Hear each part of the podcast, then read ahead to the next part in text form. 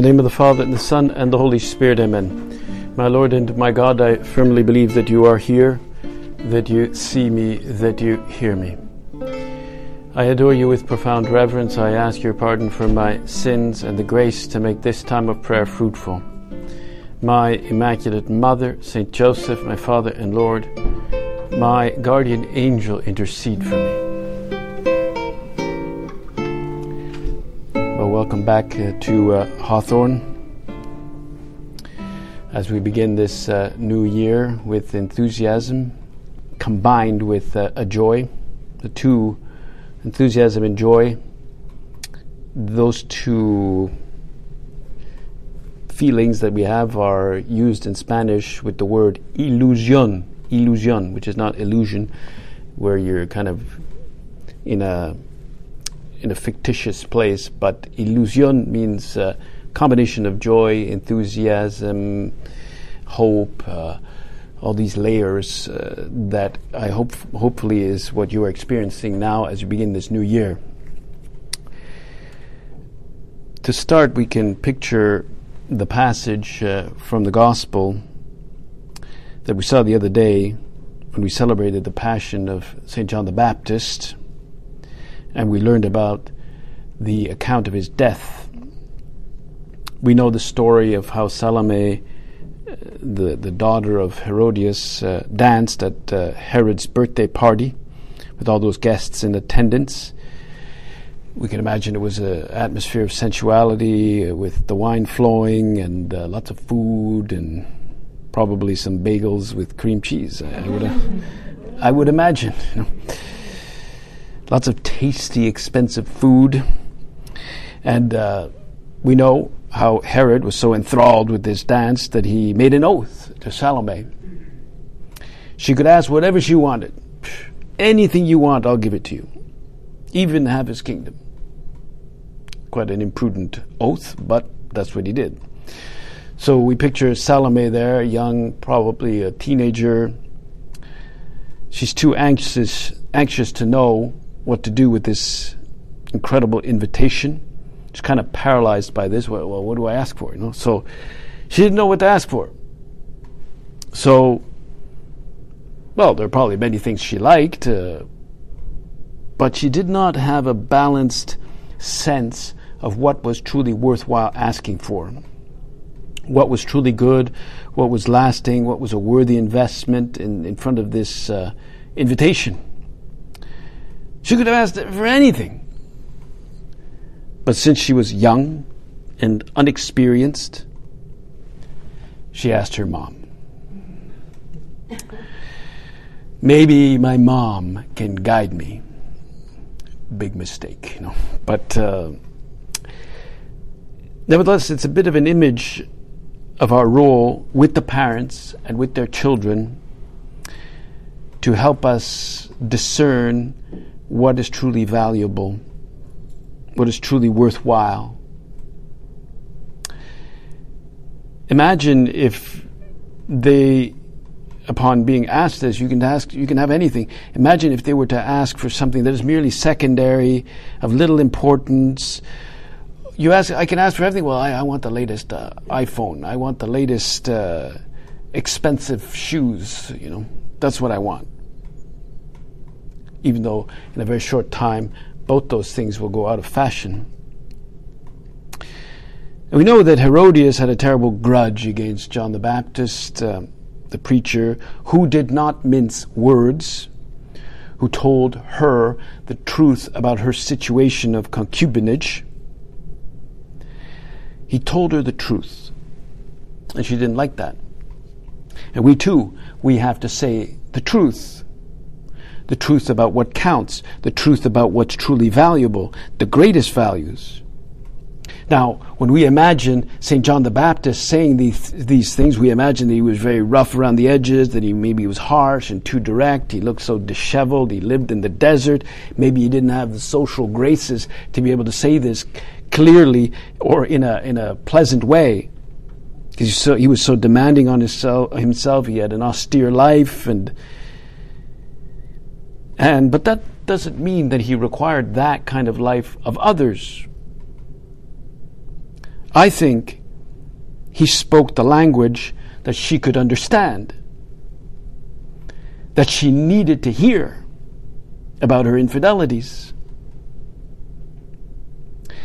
But it was within the realm of her freedom to do something about it.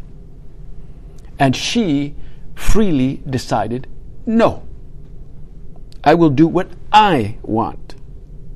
I like this life with its perks uh, and its recognition of being the first lady and uh, the obsequiousness of the servants and all the highfalutin society. If I go back to my original husband, it won't be as good. So we have to imagine her making that free decision.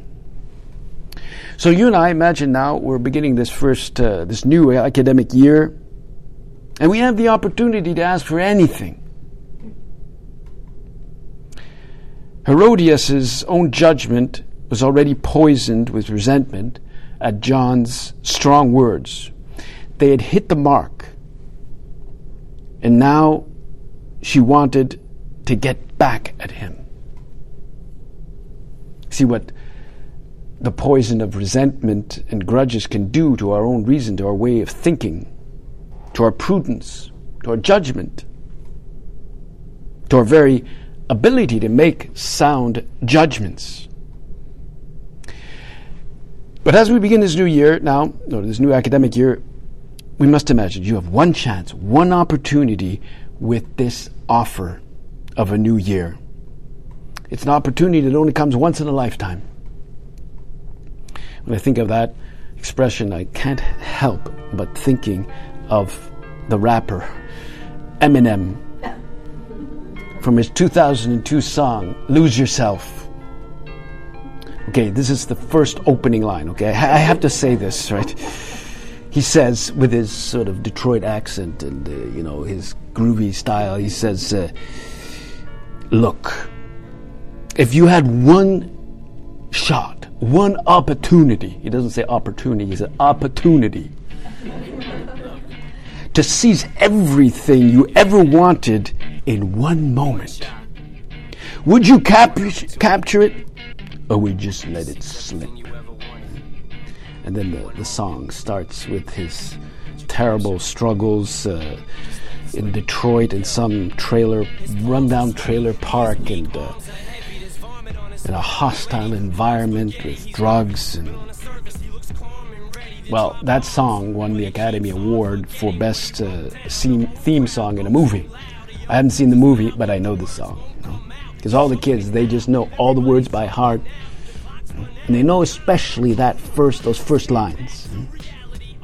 If you had one shot, one opportunity.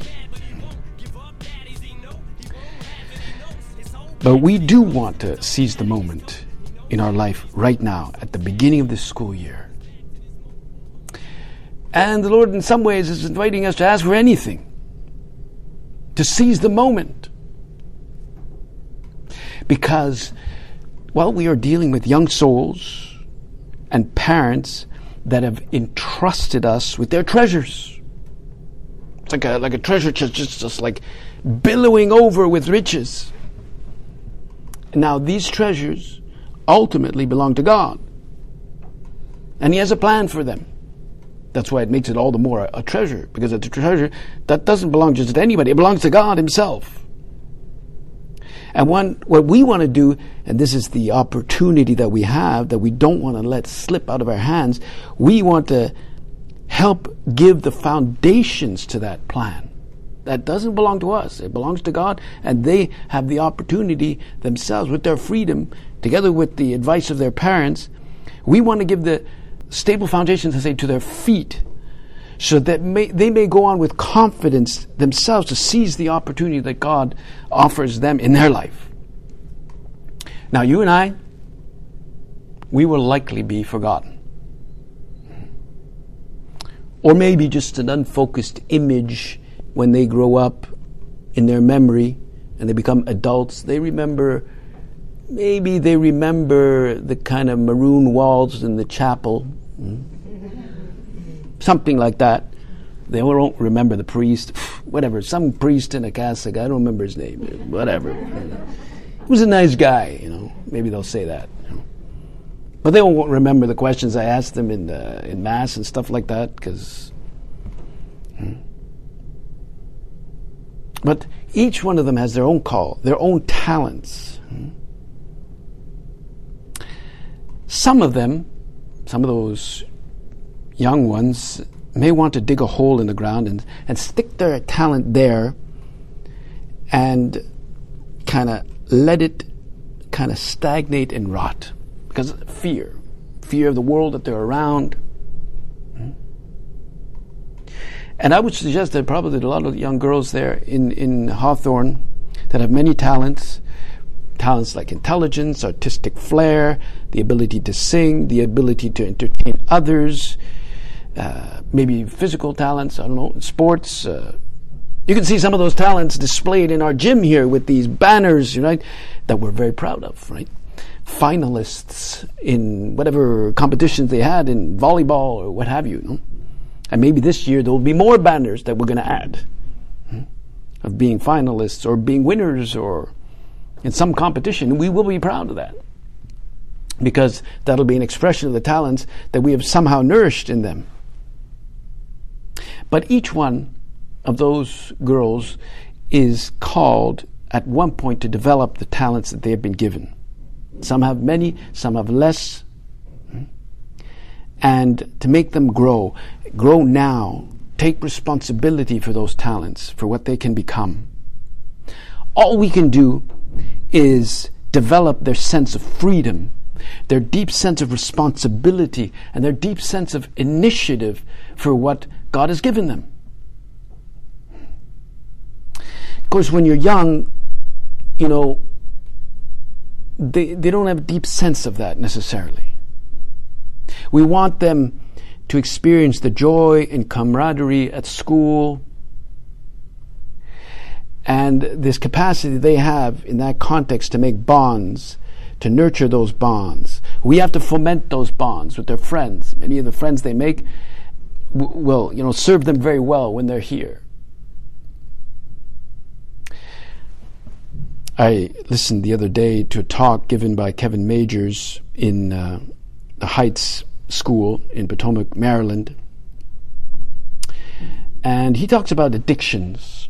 Talks about addictions. he's got a very good grasp of the actual neurological work that's going on in addictions. And he defines addictions as a fear or maybe a phobia of not being able to endure a situation that immediately attracts you in the moment. Or perhaps a phobia of having to endure a specific craving hmm, that has a powerful pull on you. The, the craving to, to click the next TikTok video, hmm, or the, the craving of uh, any, any number of you know little attractive things.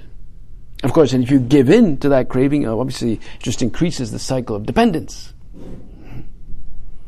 And so, at one point, he tries to explain the difference between the role of the left brain and the right brain. You know, you probably heard about these two hemispheres in the brain, and which help us to understand a little bit you could say, the ideals that we want to foment in these young girls when we understand. I mean, I don't know how important uh, that distinction is, honestly, but it's a very helpful distinction to help us understand what our role is. You know, and he describes a well known, well, division of the hemispheres of the brain, the left brain, which is all about uh, the practical applications, about means, about kind of doing things from a technical point of view. It's like a very hands on, focused moment. That's what the left brain tends to work on. Whereas the right side of the brain is different. It's almost like a different world. It's like a different brain. And it helps you and me to stand back, to look at things from a further perspective, from a broader perspective, from higher up, like from 30,000 feet up, where you perceive things like meaning, purpose, your mission. You see ends. And you can also see all those things that happen to you from a faith perspective. the left brain is all about means, the right brain is about ends, ultimate ends. And if we re- rely too much on the left hemisphere, and if we let the girls rely too much on that uh, left hemisphere, hemisphere, everything ends up just about getting things done, getting homework done, getting this done. Uh, it's kind of like a, it leads to a kind of poverty of motive in what they're doing. Why am I doing this? And it could end up if we all just live by the left hemisphere. We just we're not motivated by anything that is truly transcendent. The left brain is problem solving and ends up serving mainly lower ends rather than the higher ends, purposes. And he basically suggests that we shouldn't get too ourselves, too left brained, overly left brained.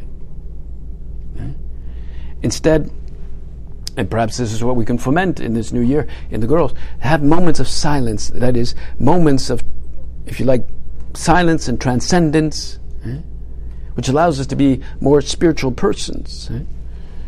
as St. Paul talked about yesterday in the, in the first reading about the difference between the spiritual person and the unspiritual person. He makes that distinction. And surprisingly enough, it's a lot like the left brain and the right brain.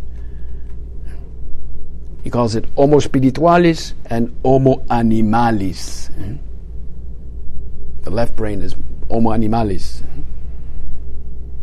And of course, that helps us to understand what happens with the question of morality when you view your moral life primarily in the left hemisphere of your brain rather than the right. You experience moral life mainly in terms of rules. Hmm? Rules, and you can break the rules or you can keep the rules. Hmm? But the healthy, right brained soul for him or her, morality is really about bonds, the things that connect us. We ultimately do the right moral thing because it deepens our bond with God, with parents, with others. And that's where you get values like loyalty, fidelity, the loyalty and fidelity that I have towards another person, obviously towards God as well. And this is, of course, what we must foment in this new year among the Hawthorne girls the real bonds that exist with mom and dad, with my friends at school, with my teachers. The bonds, not just about rules. We can't run in the hallways. We can't, uh, I don't know. Left brain sees morality as rules, a kind of infraction of these rules is kind of like seen like a technical violation. I violated this rule, well, so I have to reconnect it. And that's what can happen. Confession is just seen as a kind of rep- a ritual repenting, uh, but it kind of becomes a rote thing. I did this wrong. Okay, whatever. I gotta, I gotta repent and then start over again. I just go to confession, but maybe it's not really a spiritual act that reestablishes a bond. It's just like connecting a rule that was somehow broken. It doesn't lead to true sorrow. We have to help them see that often Jesus is happy with reconnecting the bond, but not because we now fulfill a rule, but because Jesus is your friend. He loves you, He's committed to you. And He's committed to you through thick and thin. And so we ask our Lord now that we be able to use the language that these girls that they can understand. Actually, we're not going to explain to them left brain and right brain. I don't. Maybe I don't. I mean, you know, eh? because the left brain person and even the left brain child might end up having a quite impoverished um, view uh, of of life as just being completely rule based. Of course, we need rules. Of course. But the real issue is not the breaking of rules, but the consequential weakening of the bonds. The bonds we have in work, the bonds we have with our friends, the bonds we have with our family, and of course, the bonds we have, the, the, the ties we have with, uh, with our God, our Lord. And when those bonds are weakened, all the rails come off. And for us, we need to have a good idea of freedom because if you only think from the left side of the brain, eh, freedom is just unlicensed, unrestrained license to do uh, whatever I want. But freedom is not that. It's really the ability to maintain and deepen the bonds, the purpose of my life. So, well, to finish, we know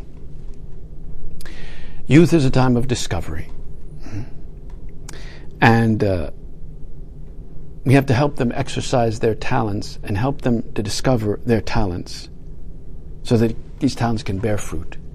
We have to identify when those talents are just dug into the ground and end up just kind of rotting there. Let's ask this of our Lord hmm, so that, uh, well, we, we take this opportunity that the Lord has given us with a great spirit of enthusiasm, great spirit of confidence in God, that we are instruments, we are just instruments. Hmm. We have to dream about these children so these talents really are, are nurtured not just miraculously, not just uh, sort of naturally, but but by their cooperation, by their understanding of freedom. And they can be the children of God, responding to their divine vocation, whatever that may be, hmm? and thereby increase the bonds with all those around us. And, and, and and we too have to increase the bonds among ourselves. The Hawthorne has to be a very united family. Eh? And each one, of course, that increasing that bond with God our Lord. Our Lady, our Blessed Mother, she'll intercede for us so that this happens. And it happens in an atmosphere of joy, an atmosphere of enthusiasm, and a, a, real understanding that this is our purpose. And it's a great purpose, it's a great vocation to be a, a teacher. Especially if we understand that in the end, we might hide and disappear. Eh? But those those servants of God eh, will grow eh, to, to live out their divine vocation. Uh, Our Lady will help us and intercede for us so that this becomes I thank you, my God, for the good resolutions, affections, and inspirations you've communicated to me in this meditation. I ask you to put them into effect. My Immaculate Mother, Saint Joseph, my Father and Lord, my guardian angel, intercede for me.